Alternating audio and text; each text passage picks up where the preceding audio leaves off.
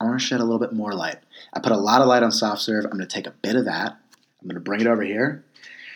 And I'm going to shed light on old school and early 2000s movie theaters.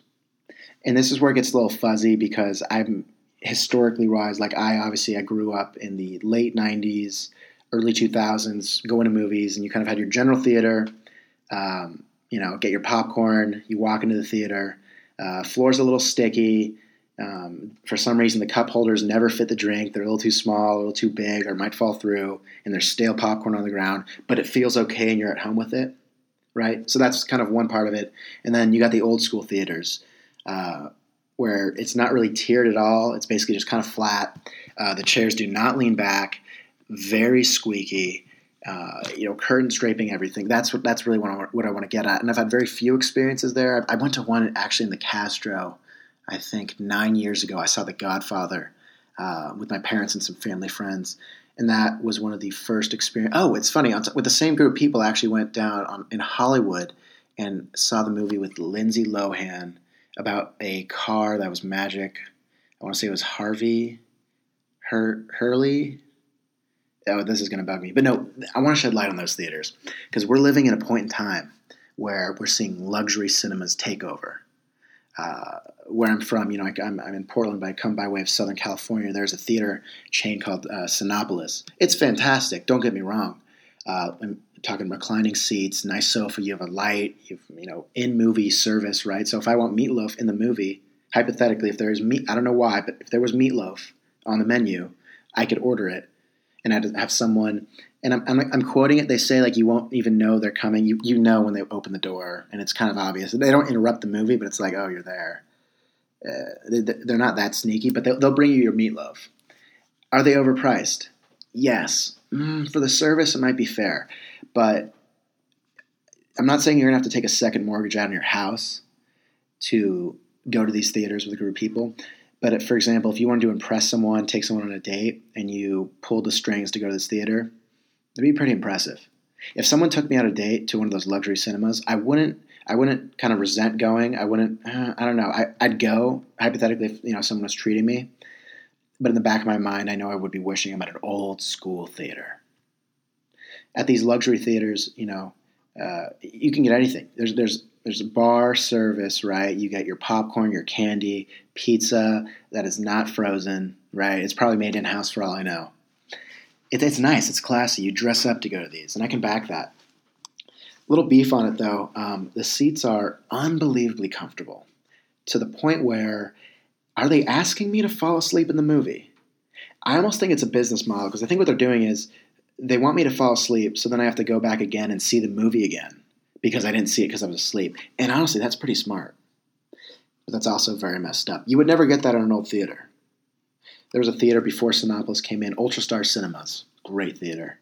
Most notable movie I saw there Radio, that great movie. It was a football movie. Um, I don't know why. Well, that was a moving movie in general. Emotionally, you get really invested. But I can just remember it was the first time I, I learned that you're not supposed to, when your soda gets down to where there's like nothing left and you sip it and it's just kind of like, you know, it, it's not quiet anymore. I, I, that was the first time I actually learned that was inappropriate. And that's probably why it sticks out. With that being said, uh, it's it's at these movie theaters, you know, where you get maybe the, the employees coming in for the summer, uh, get a little summer job after coming back from school. They don't care if the floor is spotless or not, which is why you get a little bit of popcorn sitting there, probably even overnight.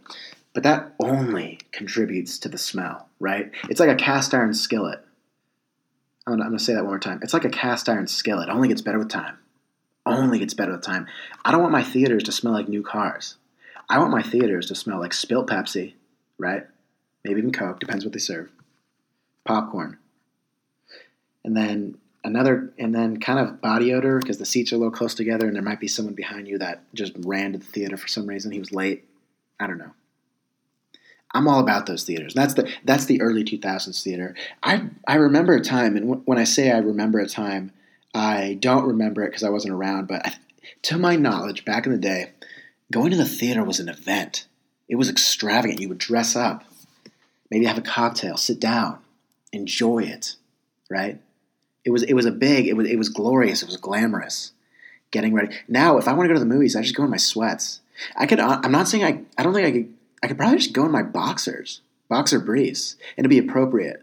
I could put on flip flops, um, a tank top, uh, and you know maybe even just shorts, and like no one would bat an eye. I'd be normal. I'd probably be freezing because we all know movie theaters are really cold for some reason.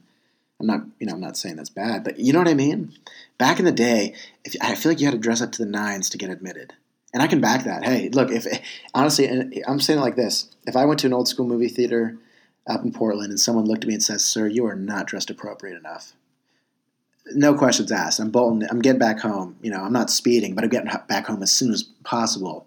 I'm throwing a nice button-down shirt, maybe in some slacks, and some kind of casual dress dress wear shoes and I'm going back to the theater. I might be a little late, but I know it's appropriate. I can back that. I support that.